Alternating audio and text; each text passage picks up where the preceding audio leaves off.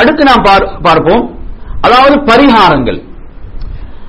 பரிகாரங்களாக மார்க்கம் சொன்ன இடங்கள். அறுத்து பலியிடுவது மார்க்கம் பரிகாரமாக சொன்ன இடங்கள்.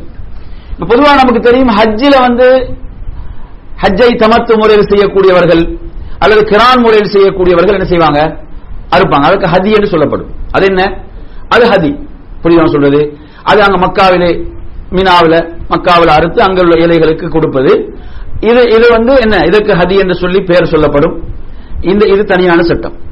அதே நேரத்தில் பரிகாரம் என்று சொல்லும்போது இப்ப எஹ்ராம்ல எமக்கு தடுக்கப்பட்ட விஷயங்கள் இருக்கின்றன. எஹ்ராம்ல என்ன நமக்கு தடுக்கப்பட்டிருக்குது? சொல்லுங்க பாபம் வேட்டையாடுதல். இப்ப வேட்டையா ஒருத்தர் ஒருத்தர் வேட்டையாடி விட்டால் என்ன பரிகாரம்?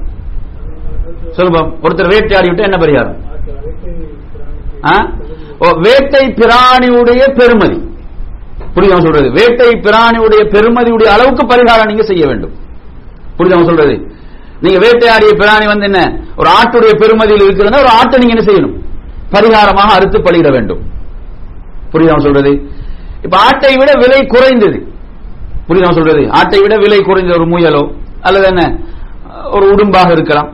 இப்ப இப்படியானவைகள் இப்படியாக இந்த மாதிரி அதனுடைய பெருமதி குறைவாக இருந்தால் அப்போது என்ன மார்க்கம் சொல்வது பரிகாரம்?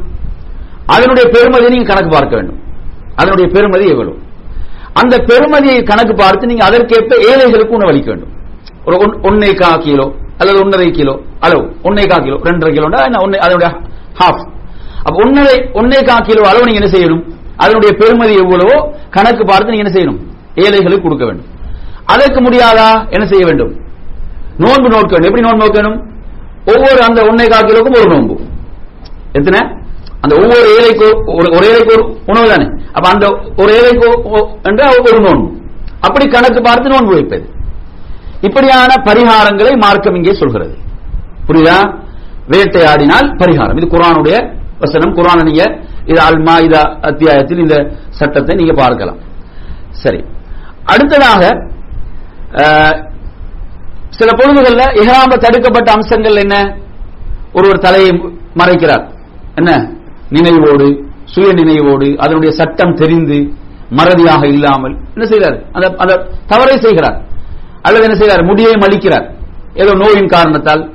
என்ன? இடையூறு அல்லது என்ன? தைத்த ஆடை அணிய வேண்டிய ஒரு ஒரு கட்டம். தைத்த ஆடை அணிந்துதான் ஆக வேண்டும் என்ற ஒரு ஒரு சூழல்.